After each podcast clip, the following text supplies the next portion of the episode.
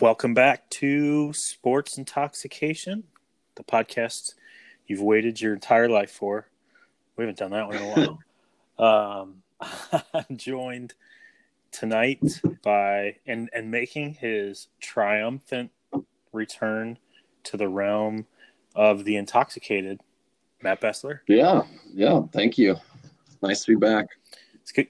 It's good to have you back. We're not anywhere near intoxication right now, but we are drinking a beer, so that's an alcoholic, an That's alcoholic beer, nonetheless. That's a good start. And as you are the only person that's on right now with us, that leads me to my first question, which is so you started drinking again this week, and then Chase is clearly dodging you on Yeah, this podcast. yeah. I mean, he knows what's up. I don't know. It's pretty it's pretty black and white to me. Um, that he can't handle the intense debates that come when you have a couple couple beers. I think he was just so spooked by my sober Reds knowledge last week that he, you know, just unlocking unlocking the minds tonight, throwing the alcohol in. That could be it too. We'll see how accurate your tips Yeah. are when they're clouded by a little, a little alcohol. Um, so moving on from that, we uh, we finally got the return of Xavier basketball, albeit very very brief, but it was great to to have them back for um, forty Yeah. minutes of basketball on Saturday night and a nice win against Butler, which is always fun to win at Hinkle. And then immediately another pause with last night's game against DePaul and Sunday's game against Villanova being canceled. And that's all we know right now. Um, before we get into the the gloom and doom, which I don't even know if there's that much to talk about about the gloom and doom because I don't know I don't know what's going to happen. Um, but let's talk about the win at Butler. Uh, really impressive performance from the backcourt.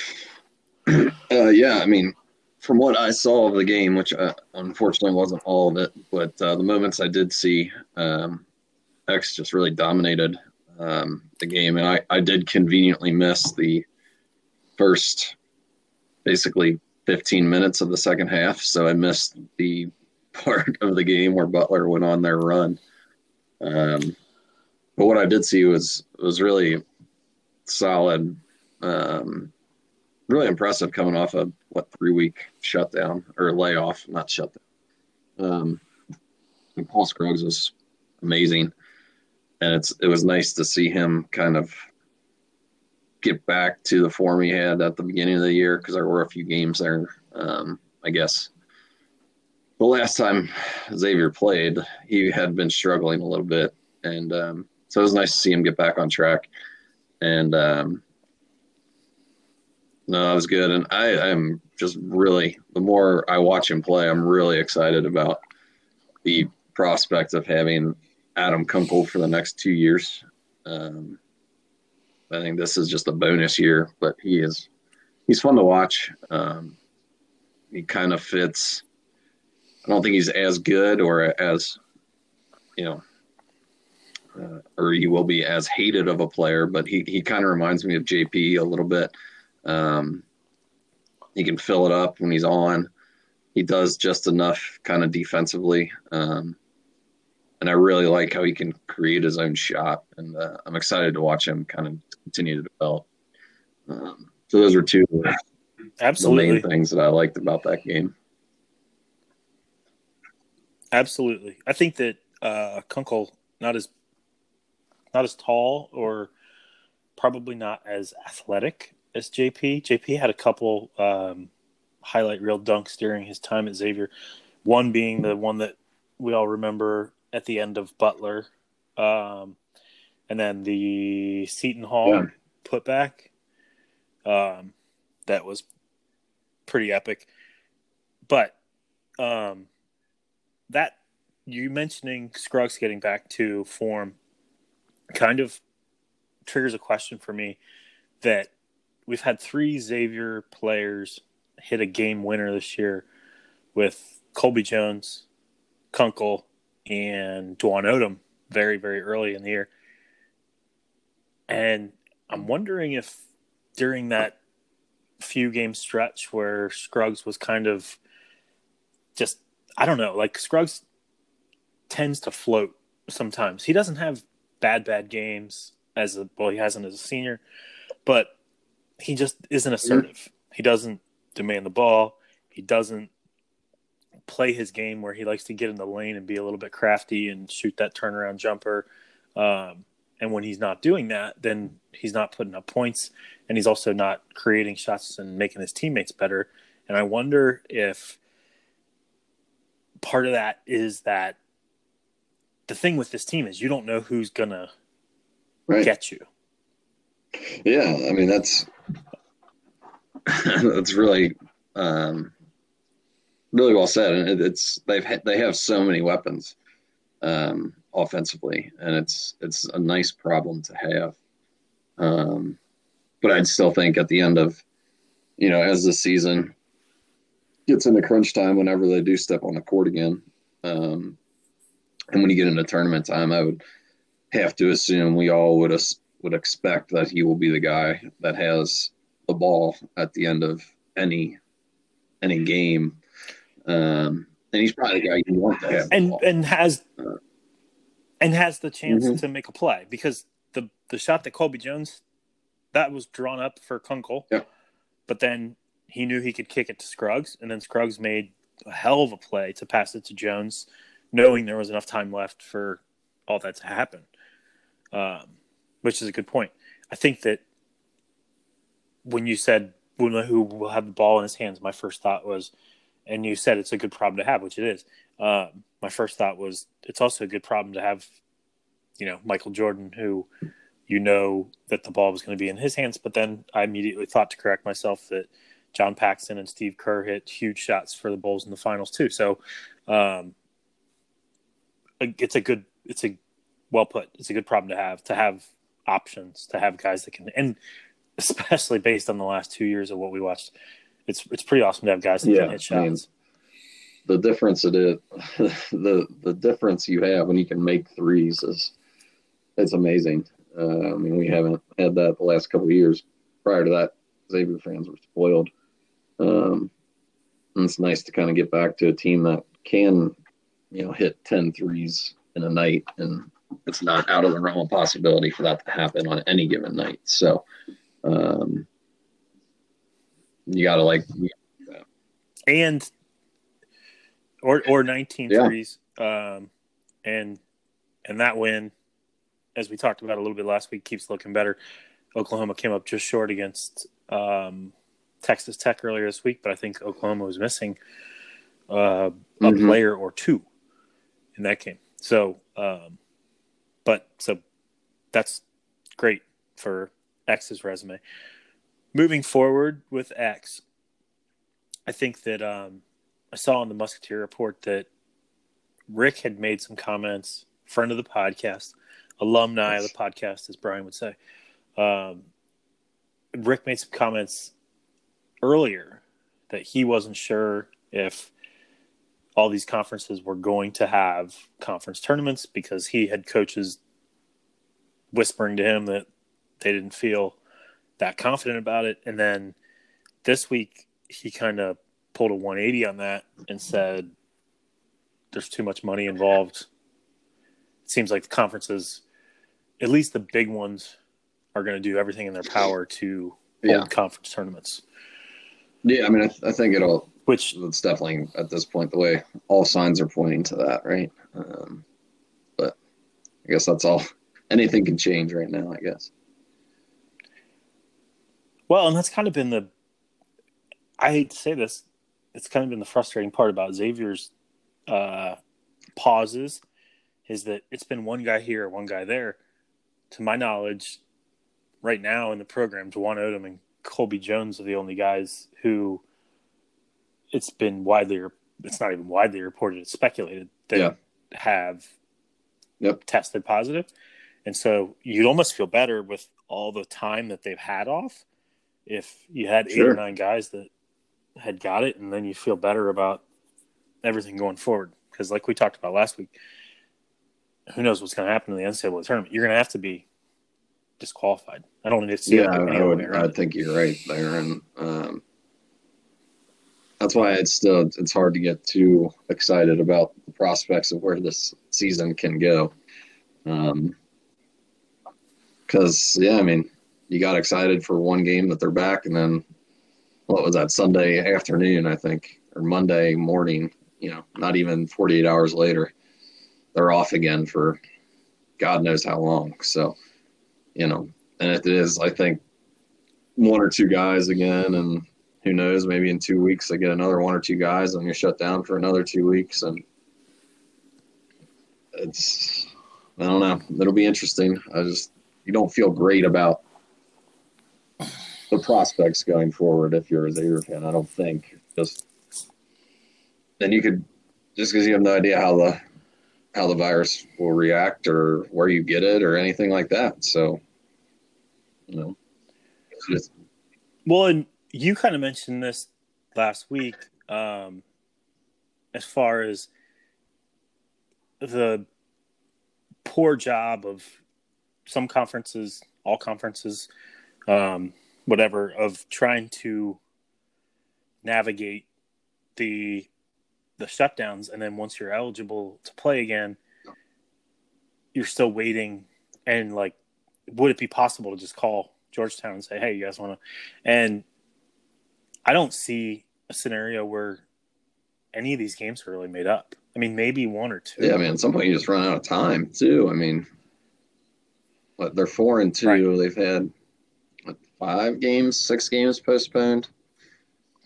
So, I mean, yeah, I think one, probably two is best case scenario where you get them uh, made up, and then the other thing, and you know, I, I know the guys on the Musketeer Report have talked about it, and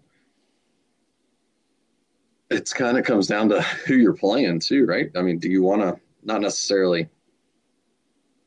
I don't. I don't know how it all works, but there's been speculation out there that teams have kind of rigged or you know um, not wanted to play some games for do in situations where they could have, and um, yeah, it's interesting. Like when you look at who the who Xavier has left on their schedule, I mean, what what good does a game against DePaul really do you at this point? I mean, it only does negative things for you from that perspective. Um, Sure, but what it's kind of there's two sides to that coin too because if you're if you're Xavier and you call Georgetown and say, "Hey, do you want to?" We both have Saturday off. Do you want to get together? And Georgetown's like, "Well, we don't really want to Sure. take another loss." Um, and um, you know, like like it takes two to tango. Like yeah, and I think this kind of transitions, I think, into where I think we probably would have gotten to eventually anyway, which is kind of talking about Xavier and their NCAA tournament prospects, which I think is an interesting discussion to have right now. Um, you know, considering probably realistic best case scenarios, they're going to be shut down for two weeks. Um, so that puts you back, what, mid February, like February 15th ish, something like that. So that's a month before Selection Sunday. And odds are they're probably going to have another shutdown, just kind of with how the season is going, right? Um, and so you're 11 and 2 now. You've met the requirement for the 13 games that the NCAA put out that said, hey, you have to be 13 games to be eligible for the tournament. But, you know, if you say you get the 15 games or 16 games and other teams are playing 26, 27 games, 24 games, um, obviously those teams probably have more losses, but you know, Xavier finishes the year at 13 and four or whatever, and say those other games are against you know, their wins are against Butler and I don't know, Georgetown, and their losses come to Villanova and Creighton or something like that, right? And it's just kind of all right. What what's really there in terms of making this team an NCAA? And I think they would still get in in that scenario, but I don't think necessarily their seed would be um, where we would all expect it to be in a in a given year, if that makes sense. Um, so I, I feel yeah, confident no, I, that they'll totally. get into the tournament, but I do agree kind of with the logic that you know Brian Snow on the message board has kind of laid out, where it's like you can't really feel too comfortable at 16, 17 games when other teams are playing 24, 25, and they've racked up X number of quadrant one or quadrant two wins versus what the four at mat at most maybe that Xavier would have. So um, it'll be really interesting to kind of watch it play out. But well, what if your guy uh, Dabo Swinney is on the NCAA Yeah. tournament committee this year? We know how he feels about not playing as many Yeah, games as your true. opponents. that was very true. I don't think Right. he will be. Probably got the year But- off, but yeah, I mean it's it'll be fascinating to watch. I, I like I said earlier, I'm not. I've kind of said it all year long. I mean, I, I'm excited to watch Xavier play when they play, but this year has just felt so different. It's just not. Um, I just I don't have a lot of excitement, I guess, right now for kind of how the prospect of the year is going, just because there's just no flow to it, right? There's no you play one game. It's gonna be one Yeah. game in 45 days, essentially. Stuff you get excited for, and then and then you think That's like crazy. I just keep going back to. I mean, something is gonna happen. I think again, where they're gonna get shut down again. It's just kind of how everything is playing out, right? I mean, with everything with everything that we're hearing of when it's one or two guys, and your your main guys haven't even tested, got it yet. Sure, So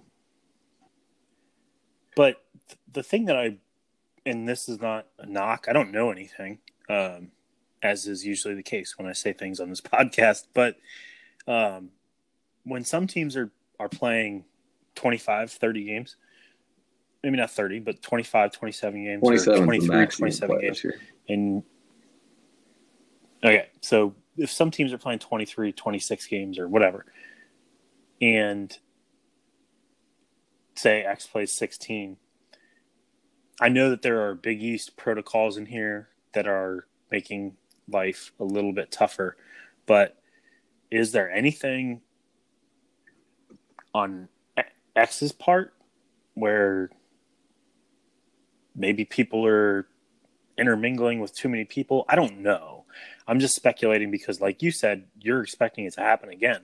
And then as a fan, you do feel kind of snake bit because you have three pauses. Yeah. That's six weeks of your season that, you know, Yeah, that's Sure. a, a huge I portion.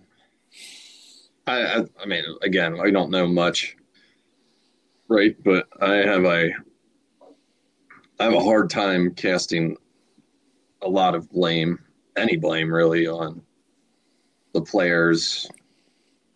Like you know, you can't reasonably expect, you just can't reasonably expect these young adults to stay cooped up in their rooms, and you know unfortunately, you know, we as fans want them to do that, right? But it's just not it's not a reasonable request. Um, to not and, and you still have to go Well, to class. and- I mean, Xavier's still doing in person classes. Now I don't know how many of the kids actually, you know, have in person classes or anything like that. A lot of stuff you can do online, Right. but um, we're talking way outside of our depth of knowledge here. So I just I have a hard time casting a lot of blame on Xavier or the protocols in place. I mean, it Sure. worked really well for what the first three weeks, and they didn't have any positive case. I mean, from what all we know, it worked. Their protocols worked pretty well from the time pandemic started to Against, December, right? Yeah. Like, Well, and Snow mentioned Snow mentioned that they were they were a little worried about the fact of just that that no one in the program before test before the season started had really Sure. tested positive, and so that there weren't antibodies or anything. I and and the only reason I bring that up, it's not in any way to cast dispersion or doubt, um, but the reason I bring it up is because I do feel like with the the Reds and Bengals seasons, which the Reds for the most part the season was miserable until the very end, and the Bengals season was miserable throughout, with the exception of you know watching Joe Burrow for a few games before he damn near lost his leg. Um, they both those teams were pretty unscathed through, um, and I know it's there's a huge difference between professional athletes and collegiate athletes, but I would also say that both those teams being unscathed was somewhat of um it wasn't unheard of but you know there were big Yeah. problems with the ravens. There were big problems with the titans. There was a big problem with the cardinals. There was a huge problem with the marlins. So like there were examples where teams were just getting it rampantly. And that and again that brings me back to the frustration of almost the fact the frustration that Xavier isn't getting it rampantly that it's one guy yeah, I mean, I, I, I don't know. I mean, I think that probably just speaks more to how much the players for the Bengals and Reds respect their um, coaches. You know, the David Bells and the Zac Taylors of the world. They just want to play so badly for those guys that, uh, you know, Obvious- Brian when I need him? He would jump all over that one. Um, I mean, it, it's a fair question. I just, you know, you just don't know how this thing really works. It's, it's, it's a shame. I mean, it sucks, but you'd, you'd rather have everyone get it at the same time, but that's just not the. I don't know. Maybe all the players can just go hang out in the COVID guys' room and get it all this week and be back to play in a couple weeks. yeah I mean it's like the the uh Yeah, the chicken box back in the day like your parents would be like you know go and to the thing, that, uh, like the thing Uh, that's crazy, I was reading so- art or somewhere today. It doesn't seem like the NCAA is putting in any sort of protocols, at least yet, um, for the NCAA tournament. It sounds like they're just like, hey, if you don't have the players, you're just you're not playing, essentially, which is just kind of Right. crazy to me. But I mean, you kind of have to. Uh, got to keep the schedule, I guess. But um, I don't know. Yeah. Um, before we move on, another clunker of a game Yeah, for Zach Freemantle, my guy, Zach Freemantle. Um, and I'm wondering if they're. I, I'm wondering what the fix is. Um, and I know that we're not going to come up with the fix, but we're also fans, so we like to act like we know what the fix is. Um, so, any thoughts on? I mean, like as far as a toughness thing, and you know him getting dominated on defense, and him playing a little bit shy on defense because you don't want him to pick up fouls on the defensive end because he's so valuable on the offensive end. Um, I mean, you can only say that when he's valuable on the offensive end. He, it'd be nice to see him get back on track, and um, I don't know if it's playing him at the four. I don't know if it's spelling him a little more often. Um, with Bryan Griffin, Dieonte Miles. Uh, any thoughts on that? I mean, it's kind of it's weird because I mean he started off the year great, right? I mean he was really good the first seven eight games, and it seemed to me like, you know, I vividly remember that Seton Hall game at Cintas Center where I think it was our first or second Big East game. I don't remember. Um, it was early on, but I mean, he just looked completely mismatched against the bigs that Seton Hall put out there. Now, Grant Seton Hall has, you know, athletic, big, very skilled guys um, that are difficult matchups. Yeah, big bigs. He, in my opinion, um, is not. I don't think he's shown that he's tough enough, like mentally, to play in those games. To me, it just seems like he gets down on himself, um, which you know is fine, like not fine, but kind of understandable when you're getting no, dominated like that. I think that's fair. Um, and it's from what I remember, and I could be wrong, but he seemed to have similar struggles last year in the Big East too, um, where just kind of got out toughed, out physical in a, at least some of the matchups. Um, but yeah, I mean, he hasn't been the same offensively. His shot looks off. He hasn't made you know the threes that he was making at the beginning of the year. Um, so I don't know if it's just. I feel yeah, like he hasn't made something just needs to click and. But they also they haven't played in a while, but yeah, they only played once in the last you know, month. So hopefully, it's just something that needs to click, and he'll you know bounce back and be good to go. Um, but it is concerning, I think, because he's going to be your centerpiece for the next two years, and you need him to be able to play in these conference games. I think when you run up against the more athletic bigs, and like Saturday, Butler, I don't think necessarily meets that description by any means, and he still wasn't himself. Um, so I don't know what the answer is. I mean, I think, you know, hopefully just keep playing and hopefully it clicks for him. I think maybe is the answer. I don't know. But it's concerning because he's not been good and not been as good as he can be. And I don't think you know, he's such a difference maker when he's on the floor and playing well offensively because he can't step out and shoot the three. And Bryan Griffin is great at what he does, but he doesn't give you that. Dieonte Miles could be good, I guess, but he doesn't have a jump shot that we know of. So, and they lost their other big and Ben Stanley. So, you need Freeman to be out there and doing what he does well. But at the same time, you look at that game on Saturday. I mean, he played what 35 minutes and they dominated the game for the most part. So, you know, I don't, I don't necessarily think playing him less is the answer. Um, I don't know. You just, I think you run into a tricky spot there if you yeah. bench him for four minutes and, you know, maybe Butler goes on a run in that game and longer run or whatever it may be, and they still and they don't get the lead back. You know, like he he was one of the reasons they won the game. I mean, he was good enough on defense, I think, uh, in the game. So.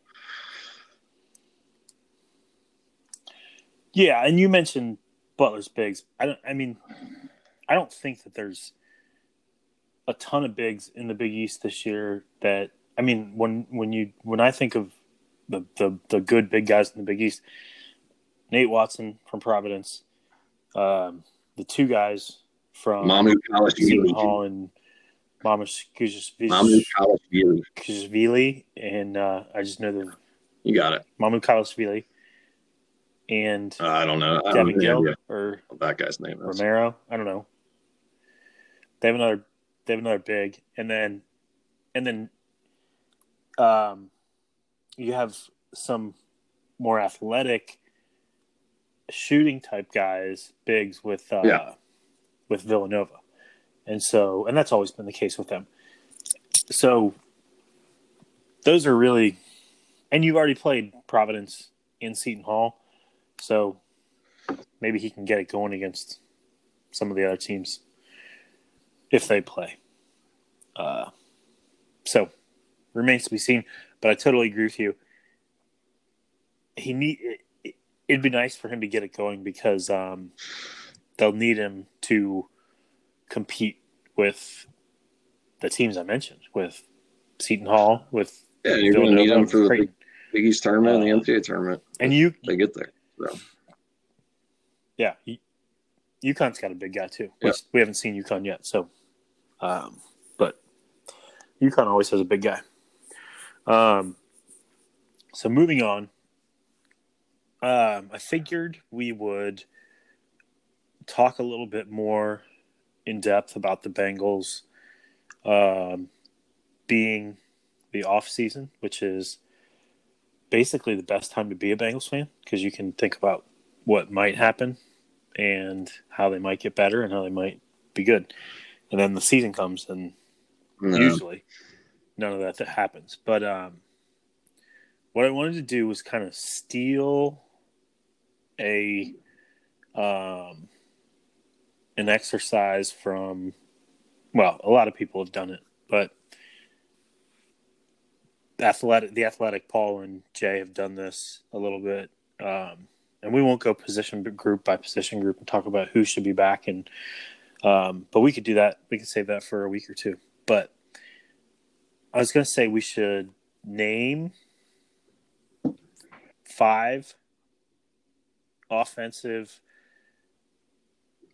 centerpieces or pieces in place um, and five defensive pieces in place on the roster. Um, and then maybe throw in a guy or two that's like a question mark as far as being maybe it could be a free agent and whether they come back. Maybe it could be a guy that is on the come and stands to improve or somebody else is leaving and maybe they can play a more significant Yep. role. Um, but I'm kind of springing this on you, so I will happily go first because I already wrote some stuff down. Um, I kind of thought of this right before we jumped on here. But before we do that, what, since you're Yeah. returned to drinking, Well, I started with a uh, Sam Adams drinking? cold snap. Um, had a couple of those left over that a friend of the podcast, Scott Spitznagel, dropped off a couple weeks ago. Um, couldn't finish his six pack while he was over here. So, um, and now we switched over. No, I'm not alumni. not alumni. Friend Now we've uh, switched over to Elijah Craig Rye. it's good stuff. Good bottle. Oh, Yeah, good bottle. drinking the drinking the same thing. I, I just tried, finished this um, one off. uh, Larceny. Um, I, I told you I got the party source store pick that larceny bourbon. I never had it before. I tried Yeah. it last night. That's not bad for the price on the bottle. I mean, it was okay. Have you had it? Twenty five bucks. I mean, it was How much for, for a store pick. is no.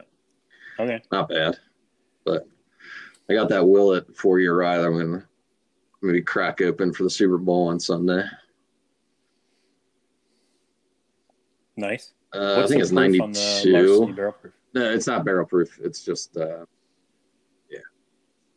Oh, it's just okay, okay, okay. yeah. Starting off with that Knob Uh, Creek on Tuesday, my first day back was Cool. um, well, oh boy, that was that was aggressive. I'm I really not eating. Knob Creek guy, and I, I, I, I, I it's just something about not- it. I don't know what it is, but uh, I I saw it. I picked it up, and um, yeah, I mean, it was the first day I had bourbon in 31 days, and yeah, I I didn't wake up for my 7 a.m. run like I normally do. So it, it burned a little. Um, the problem with those bourbons, and I'm not knocking Knob Creek. I know a lot of people really. That, I know a lot of people that really enjoy it, but um, well, one Knob Creek's 120 proof, and two, it's also high rise, so it's like spice on top of heat. But what I was going to say is the problem with those bourbons that are high proof, and then you drink one or one and a half to get through the high proof and spice, but then they start to Yeah. taste good. Well, leads I mean, to a danger, you do the math. You have three, and then you don't wake up to a dangerous situation very run. quickly. Yeah, exactly. When if you have three of something else, your seven No. a.m. run is never No. in question. No, so we're doing five. Uh, what are you? You got the Elijah Craig, right? Yeah, I, uh, Elijah Craig Rye, which I just I was gonna say, did you did you bottle. I how brought how the uh, um, off topic here, but what did you know? You're down in the uh, you relocated for the winter, so um, you know, did you? I assume you I'm took your some of your own private collection down there to the deep south. I did. I did. And it's unfortunate. There's some really good bourbon hunting in the state of Georgia, I've been told. But as we drove, Right. we Yeah. drove to time out the longest stretches for the baby to sleep. So Yeah. basically, we drove And, and you can't just stop even when they're awake. Like, hey, real quick, I'm going to run in here. That just that's a problem in and of itself. So I want to get out. right. Uh, Is there anything good down in Florida? but, like you know, bourbon hunting wise? I haven't I bet that I Ave Maria going into a town has shops. a nice Uh, liquor store you could I have stopped brought- in. Yeah. Those Catholic. right? um, right. They, they get they get the good stuff. Um, I brought this Elijah Craig rye, which I just finished. Um, I brought a Blanton's, which is almost gone. I brought a Weller Full Proof, which was already open, but just one or two drinks out of it, um, and that's pretty low. And then I brought a Maker's RC6 that I bought last year when I was down here. Um, and I'm a big fan of the Maker's RC6. I was like, oh, that'll be perfect to bring it back to its state where I got it from. Um, my my problem down here is when I go to the beach or I go to the pool, I take one of those Tumblers. like nice it, yeah like but you can't see what's in it so you pour something in it and you, i usually pour a lot because i don't want to run out and then um, you just sip on it at the beach or at the pool and the next, next thing you know it's empty and then you're like well i bet i had six or eight ounces in there maybe ten so uh, that's the story of Betty how i got drunk at the beach doing. last saturday Hey, prep. Exactly. It's always hashtag Betty Prep. Um. So, but with this extended week, then I may be in dire straits where I Yeah. have to go grab something. Um. So I'm gonna You got offense or defense first? with. Uh, Oh man. All right. I'll go defense first. All right. That's fine. because I you can I have a couple question marks on defense. That's why. Um, but my five core Bengals on defense are in no particular order. Sam Hubbard, Jessie Bates, DJ Reader, Logan Wilson, and Trae Wayne. Can you do, run run through those again? Um, okay, Sam Hubbard. Jessie Bates, D- DJ Reader, Logan Wilson, and Trae Waynes. Okay. The funny thing about the Bengals, as we know, coming off of what they four and something and one, um, is yeah, uh, is there's not a ton of there's obviously not a ton of great pieces, but some of your pieces or some of my pieces um, on defense and offense are pieces because Yeah. They have to become pieces or are pieces because they are paid a lot of money and they're going to be here and so they have to become pieces so as i go through the list i look at sam hubbard he was had a not so healthy year last year. Um, and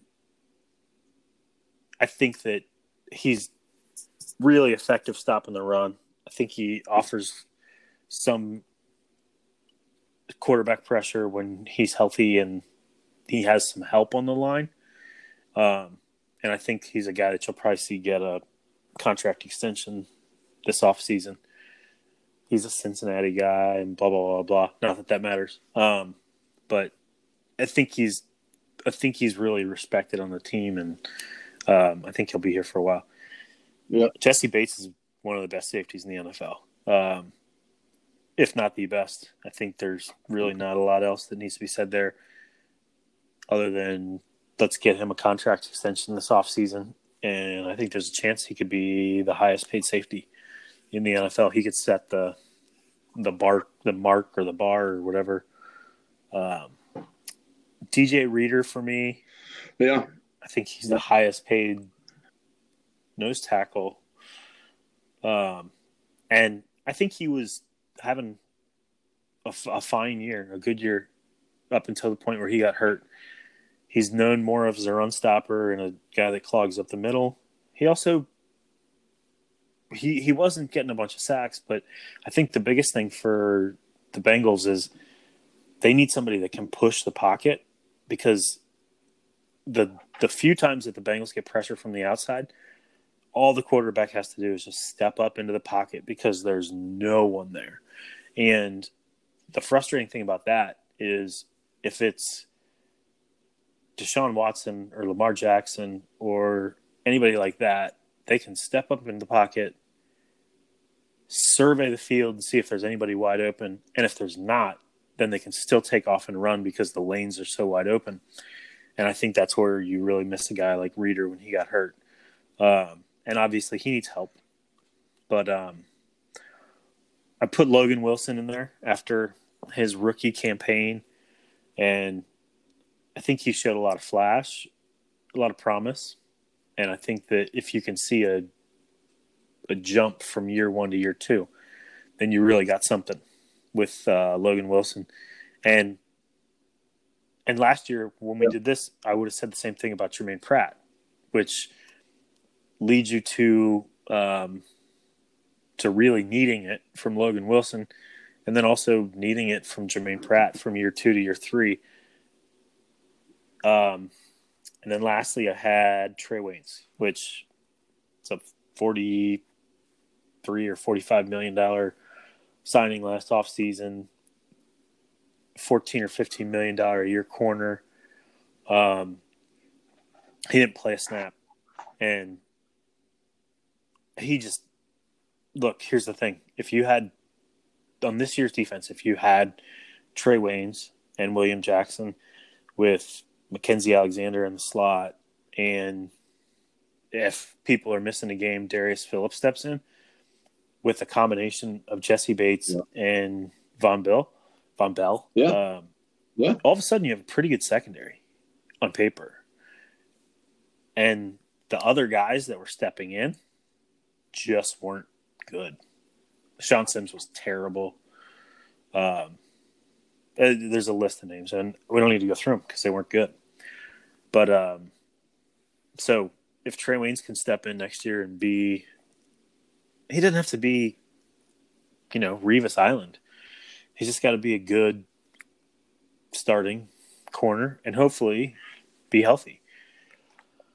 And then I had two guys that I put question marks on, and really there could be a third. Um, but first Carl Lawson because we don't know if he'll be back next year. But Yeah. pressure on the quarterback is really the biggest problem for this defense. And if he's back, then he becomes a pretty big piece of this team. And then the other guy I had a question mark on was Darius Phillips because you need three corners in the NFL, and Darius Phillips can play outside and he can play the slot. And I think that he, if if William Jackson and Mackensie Alexander, who are both free agents, don't come back, then you're relying on Darius Phillips to play a pretty important role, whether that's outside or in the slot. Depends on if they go the free agent route or they try to draft a corner in the first three rounds. I would hope that if they draft a corner, even in the third round, that they're not hoping that he's going to come in and start from day one. So those guys have entry. And you could also throw William Jackson in that same boat, except for me, with a little less intrigue. Um, I think that William Jackson's a good corner, but I don't know if he thinks he's better than he is or if he doesn't want to be in Cincinnati. I don't know what his situation is. I'm not trying to project anything. Um, but for some reason, I just don't think he's yes. back here. No, I mean, that's. Um, so. Interesting. So I just kind of threw these down quickly and we obviously have a few of the same. Um, not just, I guess I'll put, I have a couple that he mentioned there in the question marks on the guys that I would like to see back um, and include them in the five. So obviously Jessie Bates, it's automatic. You know, he touched on it. He's one of, if not the best safety um, in the NFL. Um, I had DJ Reader down as well, and um, to get to my five, I I think Sam Hubbard should be on there, but I'm not going to put him on there just because you put him on there. So um, I put Wilson and Gaither down together. Uh, now Wilson, I think, had a yeah. markedly better year in terms of production, or at least you heard his name called more. Um, he was a more productive player, I think, in his rookie year. But if Gaither can take that step to being a solid linebacker in the league, I think Logan Wilson will be. So if you can check two of your linebacker positions off in one draft class like they did last year, I think that would be huge for the future of that defense. And I think Gaither could be good. Um, you know, obviously time will tell. And but I, I put him down as kind of number five. Um, you know, if I was going in order, it'd be Bates, Reader, Logan Wilson. So I put William Jackson down uh, in the four spot as someone I would like to see them come back or bring back if obviously he wants to sign here, because I do think he is still good enough to be a valuable cornerback in the NFL. Um, you know, I know he struggles catching the ball um, when it's thrown directly to him. No problem, but um, I think he is he has gotten better over the last couple years from what you know I could my untrained defensive cornerback eyes tell me. Um, yeah, and he, you know, you have him and you have what? Yeah, Trae Waynes, right? Um, as your starting cornerbacks. Yeah, that's pretty solid. I mean, it's um, not necessarily a bad spot to be, and then you can kind of plug in holes elsewhere. So uh, those are who I had for the five, and then question marks. Really, Carl Lawson probably would be the one um, that you'd want to see. I, mean, I think if you could re-sign Lawson and Jackson to, and I don't know if that's even possible with what they need to do on an offensive line standpoint. Um, you know, I think that, I think that would be a, a, a good starting oh, block. Um, because, like you said, I mean, they had so many key injuries this year that you didn't really get a true picture of what that defense potentially, I guess, could be. Um, you know, you're missing three starters for what, 12 games almost. Um, and Reader, Alexander, or maybe just two, I guess. And then obviously, you know, the Dunlap thing and basically missing four because yeah, Dunlap and uh, well, Trey Gino didn't provide anything. So, but yeah, I, Trae Wayne. Yeah, yeah. Well, so Trae Wayne's missed sixteen. So no, I I I like the uh, Akeem Davis Gaither because he's extremely athletic. I think probably more so than Logan Wilson, and I think that here's the thing that I think it was so important about last year's draft when it came to linebackers. The Bengals took three linebackers in last year's draft because linebacker was such a problem for the past couple years, and they also took Germaine Pratt in the third round in the previous year's draft. Out of those four guys, and Markus Bailey was a seventh round pick for the Bengals last year out of Purdue, but yeah, a lot of people said he had Yeah. second round tape because he had an injury. So he was considered certainly somebody that once he was healthy could be a contributor. Out of those four guys, you have to be able to find two very competent linebackers and hopefully yeah. three And the other one that can play. that isn't going to be a game changer or um, move the needle or anything, but I think if you can bring him back for another year, would be only beneficial to those linebackers is Josh Josh Bynes. Because he was Yeah, good. I think he, that's a good one. he was good. He's a veteran. Um, provides veteran leadership for a defense that really needs it uh, at the linebacker position. So I would absolutely be all about bringing him back for another year or two or whatever you need to to bring him back here because he I think he was pretty solid from a linebacker perspective. Yeah, I totally agree. And he stopped the run. He, he tackled like he was physical. He did what he was supposed to do. I don't think that they brought him in to be a three down guy. Uh, and and that's why they drafted Logan Wilson and Akeem Davis Gaither because they're more athletic. Um, so yeah, I like it. I like your. Uh, I like that we had a few that were different, and I like. Uh, I like your viewpoint. Unfortunately, we'll move to the offensive side of the ball. Here's where I think we're Yeah, this one's tough. we may run out of guys that are uh, that are going to be different because um, we know the state of the offensive line, and that's five positions right there.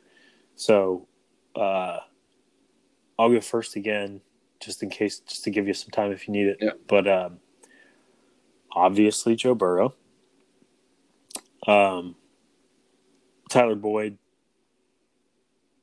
one of, if not the best slot receiver in the NFL, and he's he's not the typical. I don't know. I say typical slot receiver. He's great. Sometimes I think of slot receivers and I think of shifty, the kind of jitterbug thing, guys that you get the ball in space and they make people miss. But what Boyd does is he gets open underneath, he makes tough catches, he moves the chains, Yep. he does everything that Joe Burrow needs in the middle of the field. Um, and that's huge. Then I'm going to go Tee Higgins. Obvious reasons. Uh, was on pace to have a thousand yard season or very close to it before he got hurt in the last couple games. Um, and he's going to be one of your outside receivers for the next four years. Well, he's a second round pick, so the next three years he's under contract, um, and hopefully longer than that. And I think that this is an obvious statement, but everything that you do to surround Joe Burrow with talent is really the most important thing that you can do Yep. for him while he's young and when he signs his second contract with the Bengals, hopefully. Um, so big, big future for Tee Higgins, I think. And next, I'll go Joe Mixon. Uh, he signed a big deal this offseason. And it's kind of a like it or not thing. Like, um, I'm a Joe Mixon guy. I like him. I don't know if it's the greatest idea to give a running back a second contract, and I'm sure that I could go back and on this podcast and hear myself say that they had to sign Mixon. Um, and I think again that doesn't mean that I think it's a wrong move now. I just I need to see it all work together with an offensive line and with Joe Burrow because we didn't see that this year, unfortunately, because Joe got hurt, Joe Mixon, that is, uh, and because the offensive line was terrible.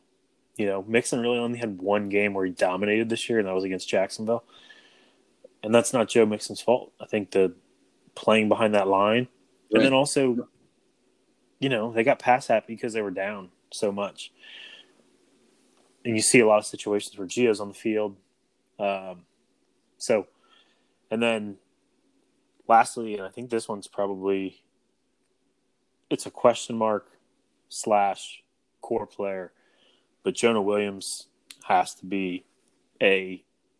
And I'm not even to say he has to be a left tackle. Like if they sign a left tackle, which we'll see, or if they draft a tackle in the first round this year, whether it's at five or they trade down, and they think that that guy is a better player, I don't care. I don't care where they play. I don't care if they sign.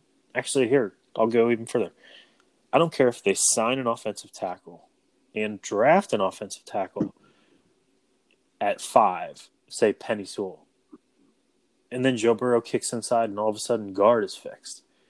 But Joe but Jonah Williams needs to be a solution yeah. to this offensive no, line couldn't agree more. wherever they line him up. So and then I have no yeah. I have no question marks on the offensive line cause, or on the offense because it's kind of like yeah, no, I, I, agree. So I mean, if you're or it needs to be fixed for so mine, I obviously Burrow, Higgins, Boyd, um, no brainers for me. Um, Mixon, I didn't have him on my. I had Burrow, Higgins, Boyd, Jonah Williams, and then this last one, I, I put Hopkins down. Um, I know he's I know he's older, but um, yeah, I think he's done a very good job at center um, when he's been in there, um, and they have struggled to have a competent center for the last couple years. So, um, you know, if he can get back healthy, um, and Jonah Williams can make that leap that you kind of talked about, then I think you have two of the five offensive line positions in a good spot. And I think really you could argue, you know, Quinton Spain did a fine job when he was playing the last, you know, whatever that was, eight weeks of the season. Um, and that frees you up to go out and yeah. either sign or draft the offensive lineman like you talked about. So those would be the five that I had. Um, question marks. Again, not really anything there. Um, you know, I guess maybe if you're not going to draft it, you could maybe put a question mark around a guy like CJ Uzomah being a versatile tight end weapon who also helps you blocking in the run game for Joe Mixon. Um, I think tight end. That's great you mentioned that. I was thinking kind of the same thing as far as tight end in general is a question mark, and the question mark not only yeah. revolves around the players but around the coaches. Like, how do you want to use the position? Um, because I hate to bring it up, but you used a second round pick two years ago on Drew Sample, and I'm not saying that Drew Sample isn't an NFL player or exactly, but um, if you're going to use a second round pick on a guy, that guy needs to start, and that guy needs to be pretty good. And Uzomah seems like he's the guy at tight end, and so I don't think you take second round picks for depth pieces Um, and Uzomah's coming off an Achilles in- injury next year too, so um, that's a question mark too, as far as how he can come back, how healthy he can come back. Um, Yeah. All remains to be seen. So that's a good one. I and I think that um, the the other potential question mark is either a combination of Quinton Spain and Xavier Su'a-Filo or that other spot. Yeah. I always get worried when the Bengals think they have the right guys. When, um, and I I thought Quinton Spain did a good job, but what I'm worried is the Bengals think that Quinton Spain and Su'a-Filo is this is the key is the problem solver, and I don't. I'm not. Yeah, I agree completely. Um, so got a lot of a lot of options, a lot of, a lot of ways to fix the roster.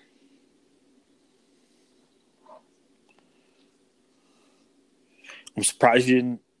Well, we haven't brought it up, but I would think you would say that Clark Harris and um, oh, trust me, if we were doing special teams, Kevin Huber they would be uh, key pieces. Yeah, they'd be right there.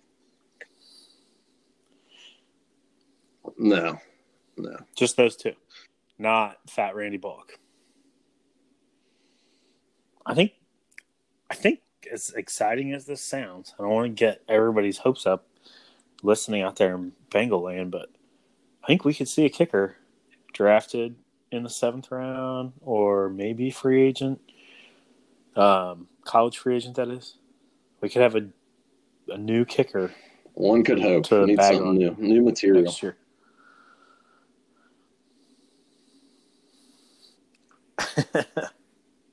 Austin Seibert didn't No, exactly No, I don't. give you total What? total confidence. Yeah, no, that's good. Um, obviously, a lot of a lot of ways the off season can go, and like you said, it's one of the more fun parts of being a Bengals fan. So it'll be interesting to see what they do.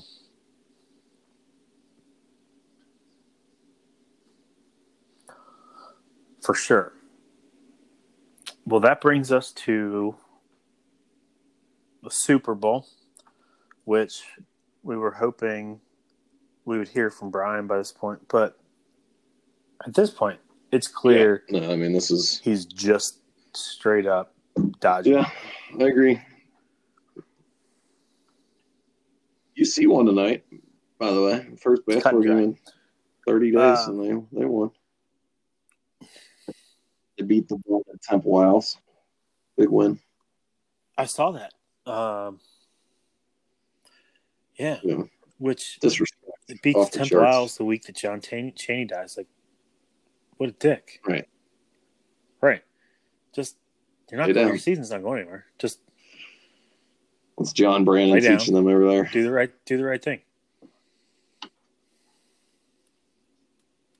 Yeah. Uh, that, I mean, that's another topic for another day. Just start talking about the whole disrespect Yeah. of the UC program to the Temple program. But so we have um, this cumulative bet that has started with the beginning of the NFL playoffs.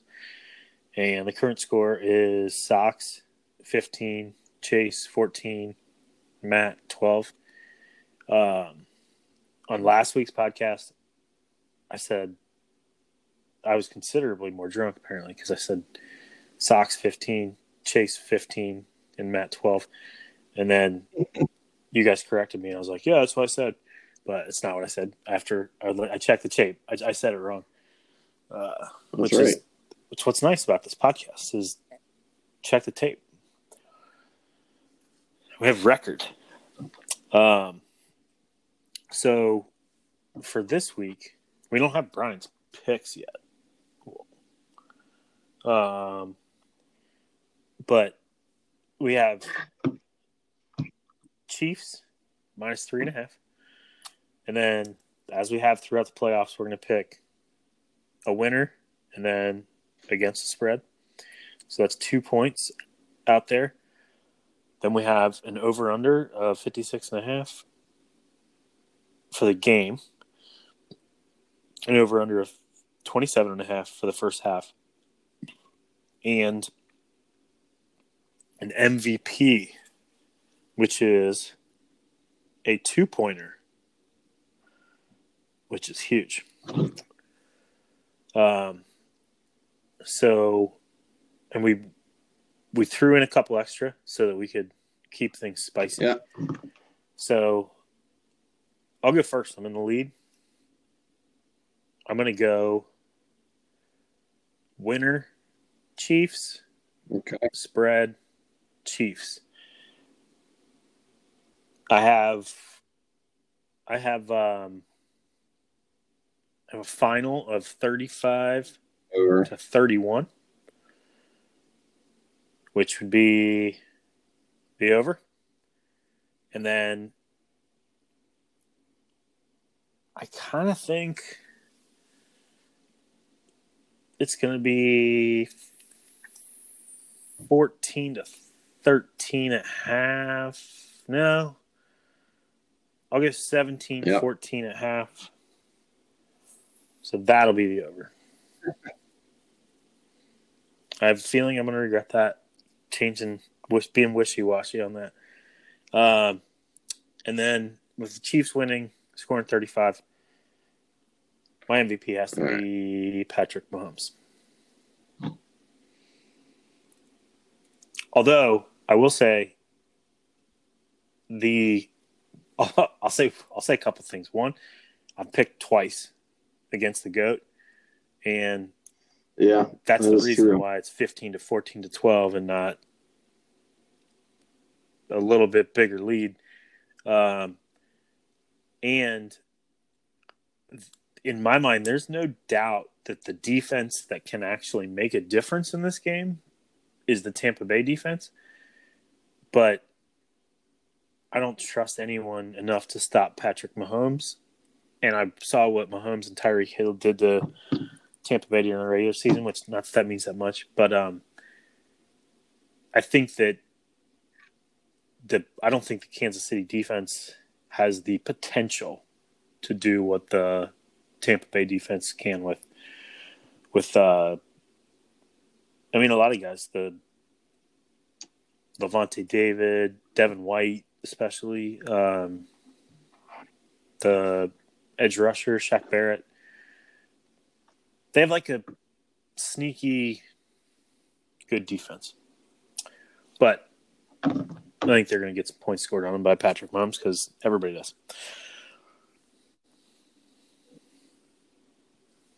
Sorry, it's the only way it's fair. Okay, so we have Brian's picks All right. via Yeah, so Brian's going text with the Chiefs. So 38 Matt 27. Murray. He's got the over of the first half. And he has Tyreek Hill winning most valuable player.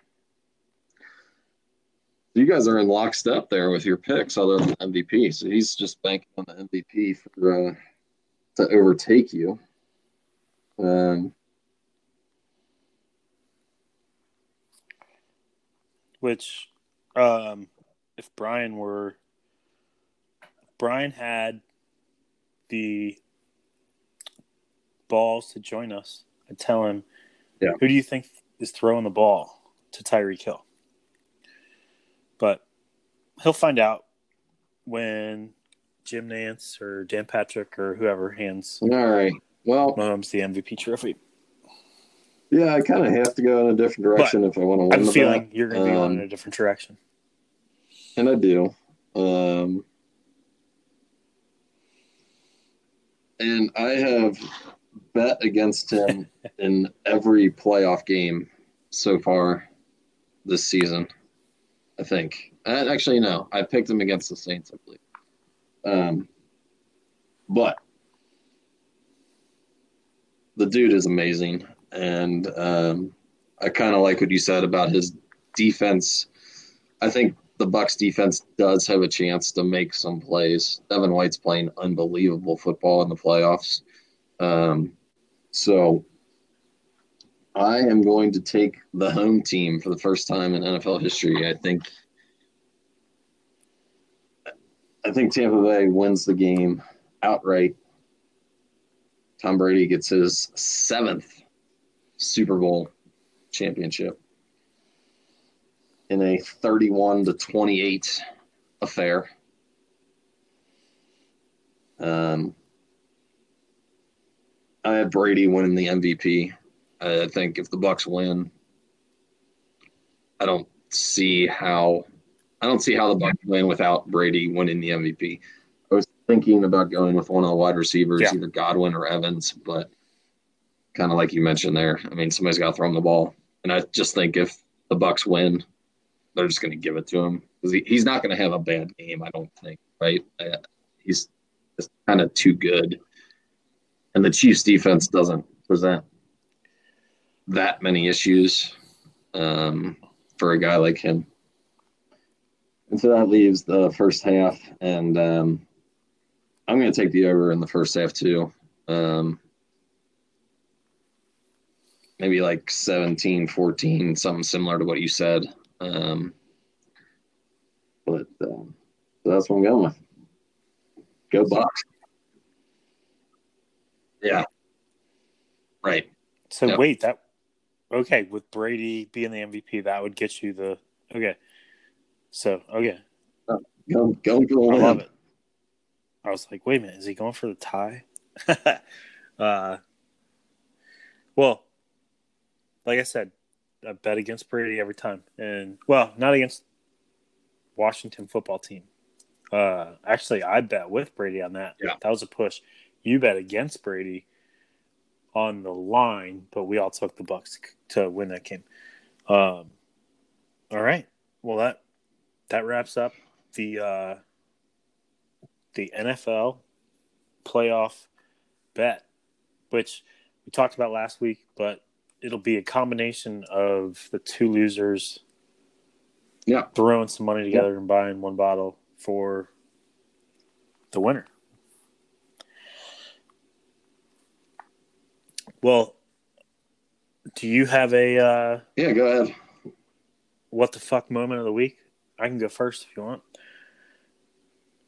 Um, I'm just Yeah. gonna take the obvious and uh, say, "What the fuck, Brian Chase?"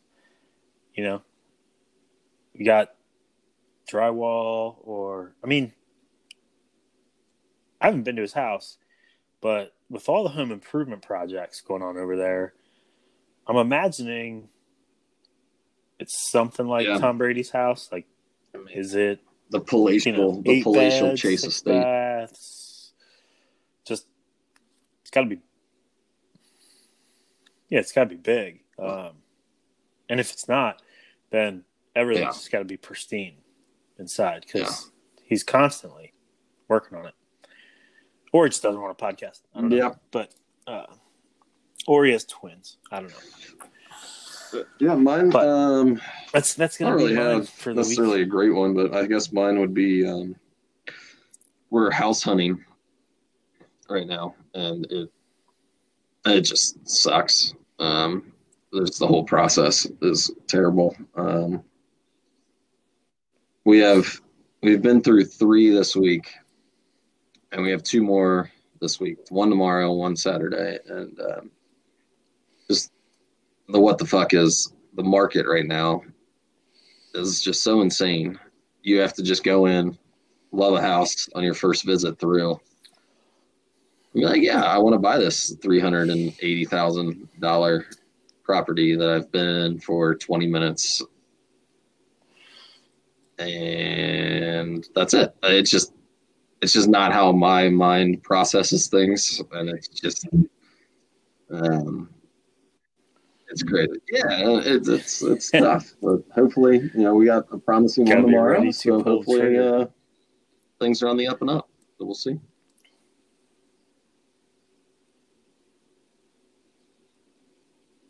good luck. And um, as we talked about, if those don't work yeah. out, uh-huh. there is a budding Christian community down here in Florida. I've blocked off um, nine to twelve tomorrow. Just looking for do my research on the Ave Maria community of Central South Central Florida.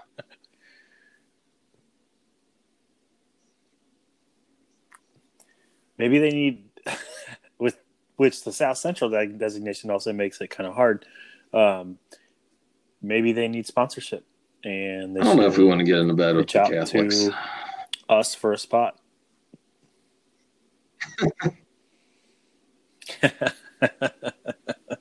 Yeah, That's a I mean, fair point. I mean, we would take anybody's money, but maybe we have to draw the line somewhere. All right. Well, um, I don't know if we'll be back next week or I mean, we got to Well, I think we're going to start the um, The golf season. playoff bet. soon. Um, Um, oh, obviously, the golf season's already started, but um, we're going to start a weekly Oh, golf yeah. pick yeah. uh, deal. At least it's been kicked around. So,